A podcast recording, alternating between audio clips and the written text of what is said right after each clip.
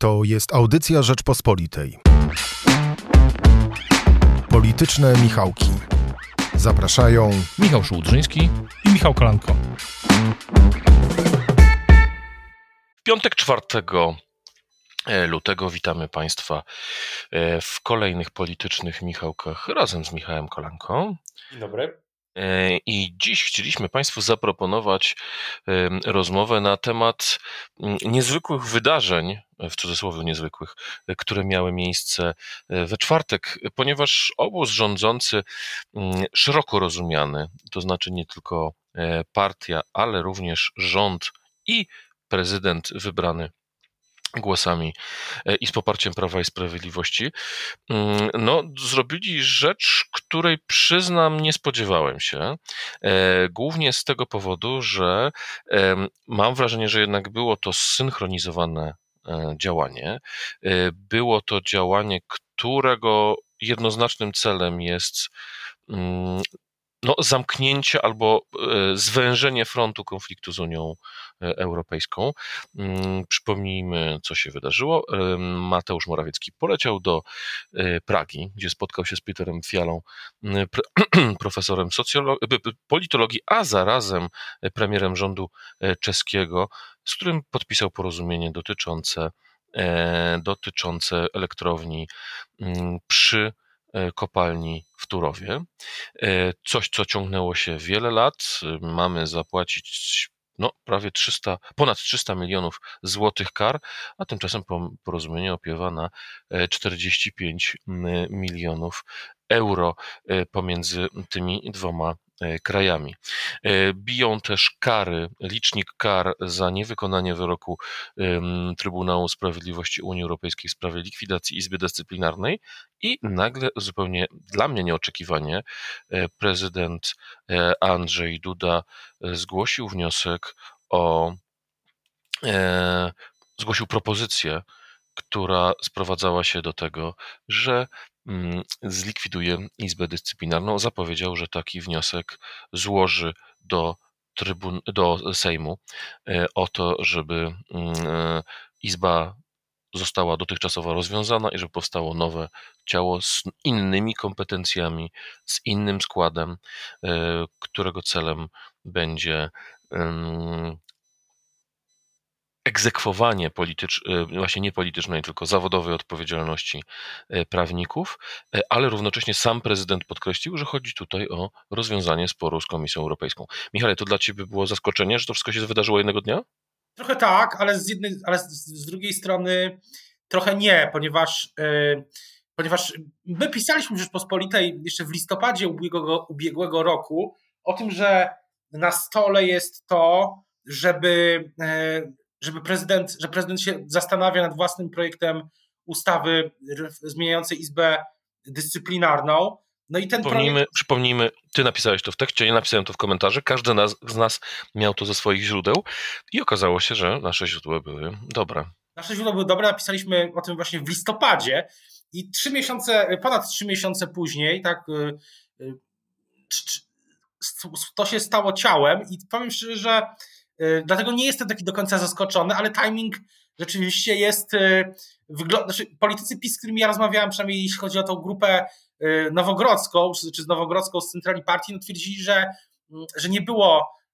że było to dla nich też pewne zaskoczenie, chociaż prezydent Duda miał pewnymi kanałami sygnalizować całkiem niedawno,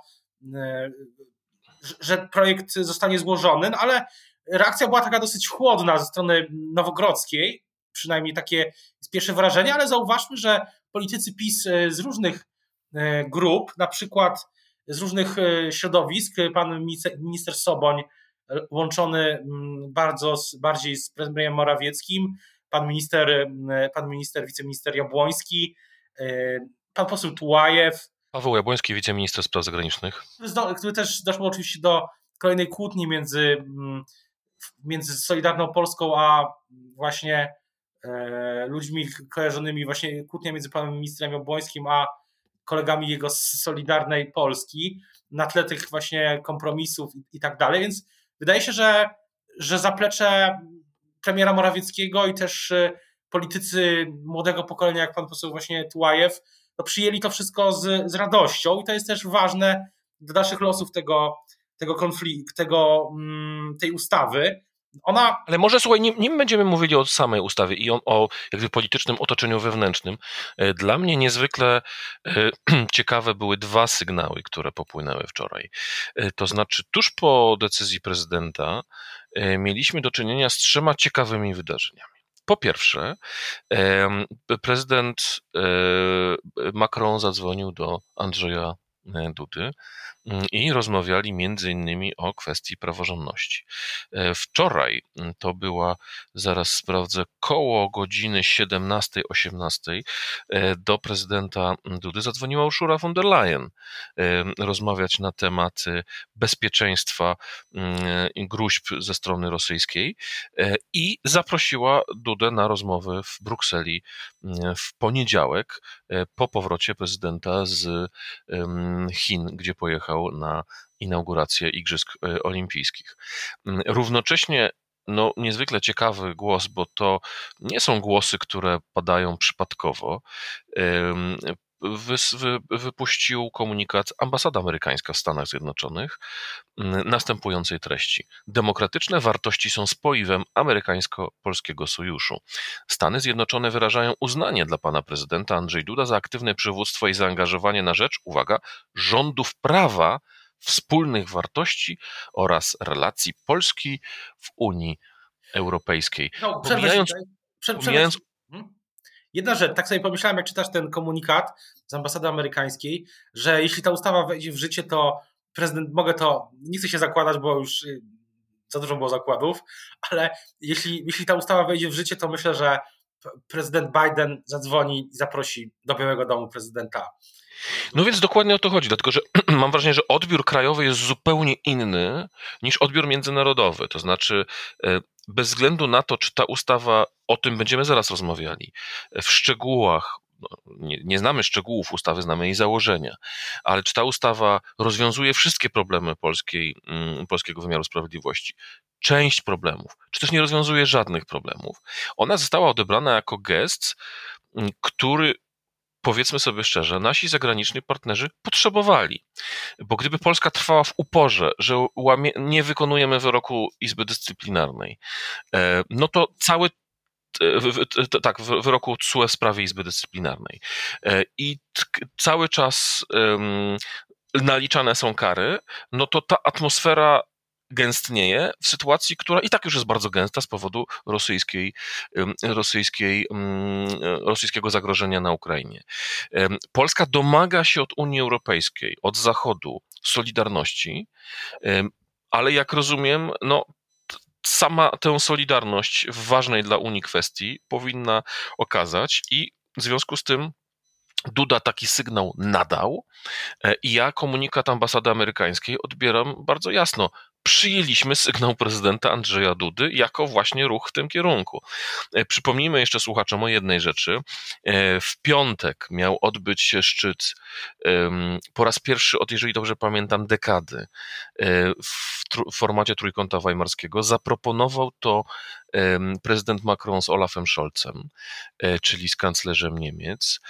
Andrzej Duda dzisiaj, czyli jak nagrywamy tą audycję w piątek, przebywa w Chinach albo do Chin, gdy nagrywamy, właśnie dolatuje, ponieważ w czwartek wieczorem po drodze zatrzymał się w Tbilisi i spotkał się z gruzińską prezydent, co też jest bardzo charakterystycznym znakiem, biorąc pod uwagę to, że agresja Rosji na Gruzję rozpoczęła się 14 lat temu, dokładnie w trakcie Igrzysk Olimpijskich, również w Pekinie, tyle tylko, że były to igrzyska letnie, a nie zimowe. W związku z tym szczyt państw weimarskich się nie odbył w tym tygodniu, ma się odbyć w przyszłym tygodniu.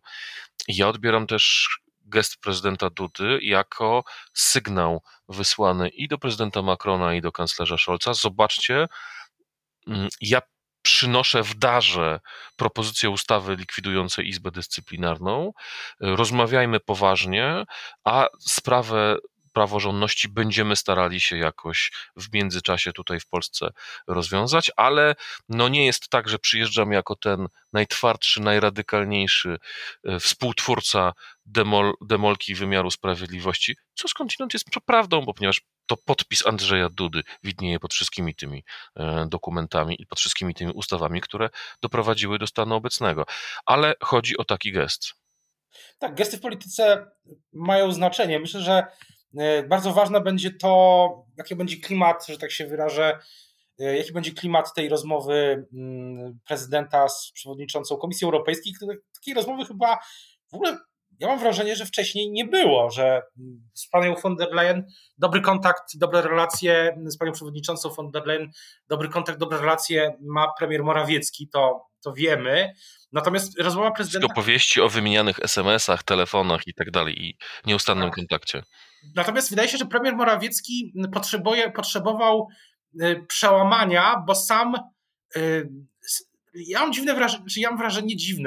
pamiętam te rozmowy jeszcze właśnie z listopada, że było pewne oczekiwanie, że to prezydent ma siłę, żeby doprowadzić do pewnego przełamania, którą z różnych przyczyn niezależnych bardziej od niego premier Morawiecki po prostu nie miał, bo prezydent ma inicjatywę ustawodawczą, ale co więcej, prezydent ma możliwość weta, a Prawo i Sprawiedliwość musi się z tym bardzo liczyć, zwłaszcza po ostatnich wydarzeniach. To prezydent wczoraj, w czwartek 3 lutego, sam nawet do tego Lex TVN nawiązał, co było takie dosyć... Ja w ogóle to przemówienie prezydenta było takie naprawdę...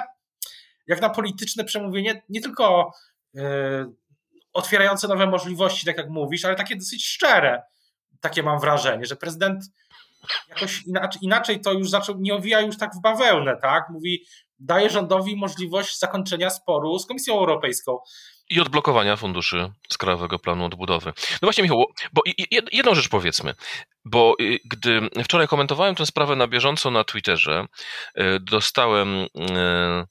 jak to się mówi kolokwialnie, bęcki od sympatyków opozycji, których przekaz był taki, o tej w ogóle reakcji opozycji będziemy jeszcze zaraz mówić, ale przekaz był taki i znowu teraz symetryści, czytaj Szułdrzyński z Kolanką, będą nas przekonywali, że jest jakiś dobry Duda, dobry Morawiecki i zły Ziobro i że to jest taki cały teatrzyk, który ma pokazać, że to nieprawda, że PiS niszczy praworządność, a przecież PiS niszczy praworządność i tak dalej.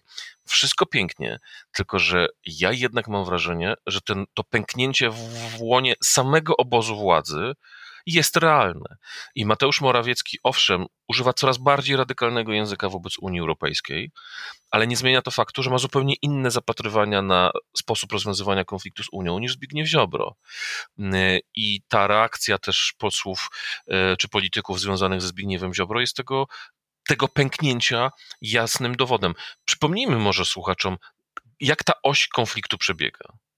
No jest tak, że Zbigniew Ziobro od wielu miesięcy, to jest też myślę istotne, żeby mieć pełny krajobraz całej sytuacji, że Zbigniew Ziobro od wielu miesięcy poprzez, no nie wiem na ile bezpośrednio, raczej bezpośrednio to chyba nie, ale rozmawiał z ośrodkiem prezydenckim w sprawie tych ustaw sądowych, nad którymi Solidarna Polska i Prawo i Sprawiedliwość, o których mówią od wielu miesięcy. No przypomnijmy, że premier Morawiecki oczywiście też, ale prezes Kaczyński sam mówił o likwidacji Izby Dyscyplinarnej, ale w połączeniu z takim szerokim pakietem zmian. Tylko że prezydent na te zmiany się po prostu nie zgadzał, co o czym też pisaliśmy. No i Prawo i Sprawiedliwość jest teraz w trudnej sytuacji, no bo prezydent może wprost za chwilę powiedzieć w ten czy inny sposób, że zawetuje wszystkie inne zmiany, bo nie będą na przykład prowadzić do rozwiązania sporu z Komisją Europejską, skądinąd może mieć rację, bo prezes Kaczyński miał chyba taką wizję i razem ze Zbigniewem Ziobrą mieli wizję na takich dosyć zmian, które mało by się w Komisji Europejskiej spodobały i do odblokowania KPO raczej by nie doprowadziły. Tam były też propozycje do dużych zmian w samym sposobie działania Sądu Najwyższego, więc to jest, a z drugiej strony... Powiedzmy wprost, no tam chodziło o czystkę w Sądzie Najwyższym. Tutaj też słuchaczom należy się wyjaśnienie. Istnieje konflikt pomiędzy nowymi sędziami. Część nowych sędziów na czele z Małgorzatą Manowską, ponieważ pamiętajmy, że ten pomysł, który zgłosił teraz prezydent, czyli żeby nowa Izba Dyscyplinarna była nie osobnym ciałem Sądu Najwyższego, ale żeby była losowani jej członkowie i sprawowali funkcję rotacyjnie spośród innych sędziów Sądu Najwyższego, to jest rozwiązanie Małgorzaty Manowskiej. Małgorzata Manowska i część sądów raczej popatrywała w kierunku prezydenta Dudy i premiera Morawieckiego. Część nowych tak zwanych sędziów patrzyła życzliwym okiem na Zbigniewa Ziobrę i była taka obawa ze strony Andrzeja Dudy, że ten zaproponowana nie tylko zmiana, ale też tak naprawdę ponowna weryfikacja sędziów Sądu Najwyższego miała służyć temu, żeby Zbigniew Ziobro zostawił tych, którzy są lojalni wobec niego, a nie wobec prezydenta, łącznie z tymi sędziami nowymi, bo tu nie mówimy tylko o starych sędziach. W czwartku sytuacja się zmieniła, dlatego ja jednak stawiam tezę, że to był game changer, to co zrobił prezydent, ponieważ polityka już działa teraz inaczej, bo na stole jest coś na stole, co opozycja pod pewnymi pewnie warunkami jest w stanie poprzeć. To też, co mówiliśmy o tych sygnałach, to odnotujmy, że Kazimierz Michał Jazdowski, senator w PSL, Koalicji Polskiej PSL, napisał na Twitterze wczoraj, czy w czwartek, że potrzebne są rozmowy, konsultacje z klubami. Rzetelność wymaga szybkich konsultacji z klubami parlamentarnymi. Musimy mieć pewność, że projekt ma charakter naprawczy i znosi polityczne władztwo nad sądami. To napisał Kazimierz Michał Jazdowski, ale napisał też, że trzeba przyjąć, że prezydent kieruje się interesem publicznym. Ja też, no i to jest też zresztą coś, co słyszałem też z okolic Pałacu Prezydenckiego, że to jest projekt o charakterze propaństwowym. Takie padły argumenty. Więc jest game changer, bo zmieniły się reguły, tak? Nawet jeśli PiS pokaże teraz swoje projekty, to już będzie prezydent przejął inicjatywę. I razem z tymi w obozie zjednoczonej, tak zwanej w obozie władzy, którzy no jednak odblokowania KPO chcą. Teraz zajmiemy się samym tym dokumentem, ponieważ taką grupa, którą można by nazwać purystami zajmującymi się sprawą polskiego sądownictwa, czy na przykład autorzy projektu do przywrócenia porządku w polskich sądach, tą ustawę niezwykle skrytykowali, mówiąc, że ona nic nie zmienia. Natomiast ja przypomnę słowa Ursuli von der Leyen. W Krajowym Planie Odbudowy dla Polski chcemy umieścić wyraźne zobowiązanie dotyczące likwidacji Izby Dyscyplinarnej, zakończenia lub reformy reżimu dyscyplinarnego i rozpoczęcia procesu przywracania sędziów zawieszonych przez tą Izbę Dyscyplinarną. Trybunał Sprawiedliwości zwrócił uwagę na to, że Izba Dyscyplinarna Sądu Najwyższego jest super sądem. Były tam inne uposażenia, składała się wyłącznie z nowych sędziów powołanych przez nową Krajową Radę Sądownictwa i miała znacznie większą autonomię niż pozostałe izby. Mam wrażenie, że jeżeli zobaczymy na te założenia, do których ty dotarłeś wczoraj w całości ustawy, które zaproponował prezydent, wszystkie te punkty, które są osią sporu z Komisją Europejską, są spełnione. Jest zlikwidowana Izba Dyscyplinarna i teraz ten argument, który pada ze strony tego, co ty nazwałeś purystami właśnie, no jest taki, że to nie zmienia faktu, bo dalej jest upolityczniony KRS. Owszem, dalej jest upolityczniony KRS, ale ta ustawa, którą zaproponował Andrzej Duda, nie jest ustawą przywracającą status quo ante w polskim sądownictwie. To jest ustawa mająca rozwiązać jeden konkretny spór z Komisją Europejską. I czy te żądania Komisji Europejskiej, te założenia, które przygotował Andrzej Duda, twoim zdaniem są w stanie spełnić? No właśnie, to jest dobre pytanie, bo w chwili, gdy rozmawiamy, nie znamy treści konkretnych przepisów, znamy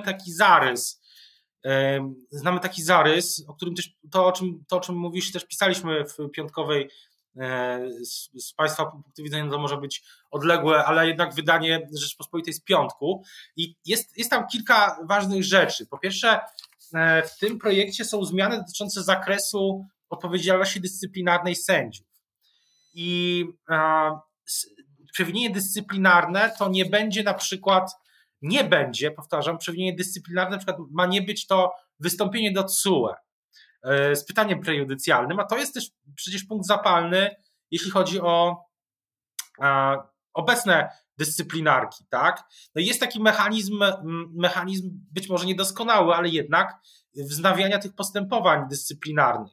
6 miesięcy ma na to być. Tak jak mówię... I przypomnijmy, komisja domagała się przywrócenia wszystkich sędziów zawieszonych. Duda w swojej propozycji nie przywraca ich z automatu, ale mówi, że każdy sędzia, który został ukarany przez rozwiązaną Izbę Dyscyplinarną, ma prawo odwołać się od decyzji i zażądać. Przynajmniej może złożyć wniosek o wznowienie postępowania, który ma być rozpatrzony przez Sąd Najwyższy w składzie 3 sędziów orzekających w Izbie Odpowiedzialności Zawodowej. No to jest oczywiście, być może to jest jakiś punkt niedoskonały. Nie znamy też całych szczegółów, ale jest to jakiś krok w tym kierunku, o którym mówi Komisja Europejska. No, to jest rozpoczęcie procesu przywracania sędziów.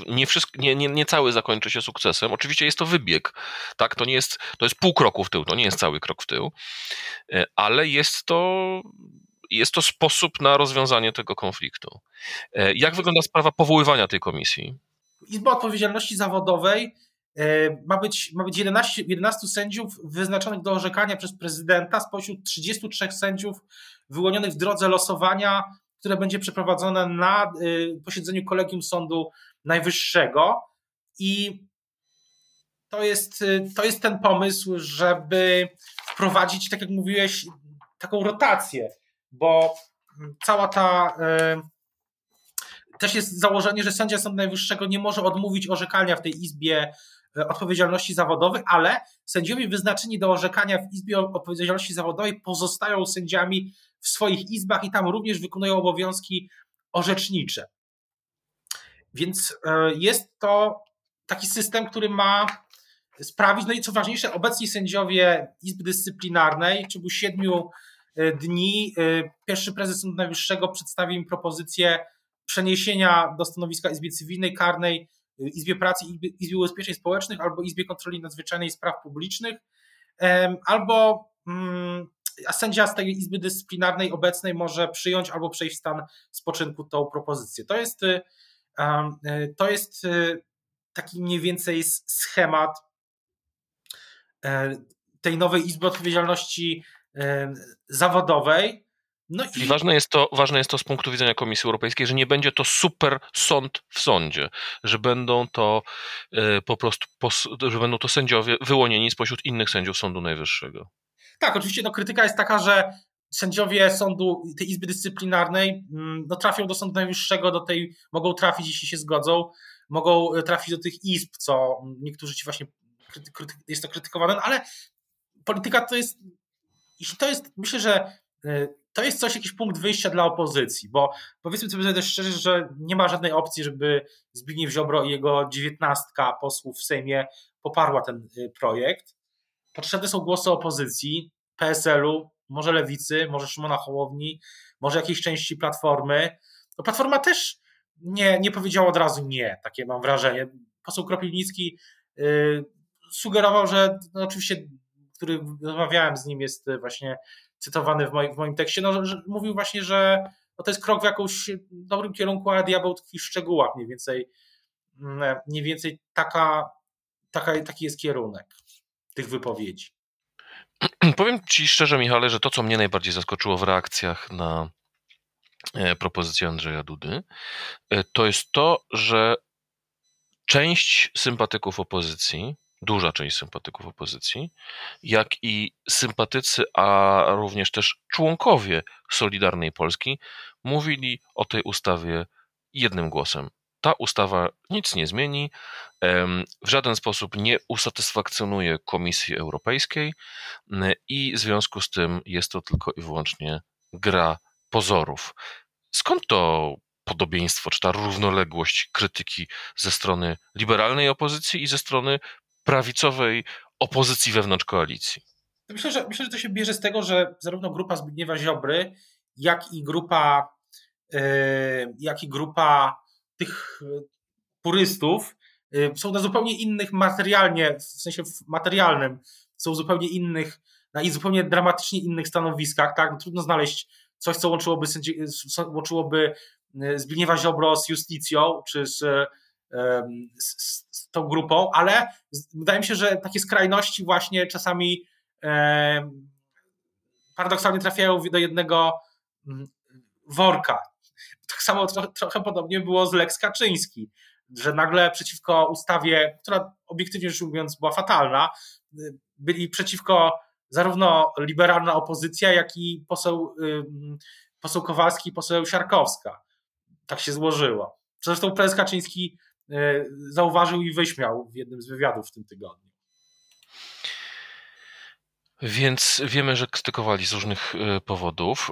Doszło nawet do sporu w mediach społecznościowych, gdy chwalił tę propozycję prezydenta Dudy w bardzo obfitych wpisach wspomniany już przez nas pan Paweł Jabłoński, wiceminister spraw zagranicznych.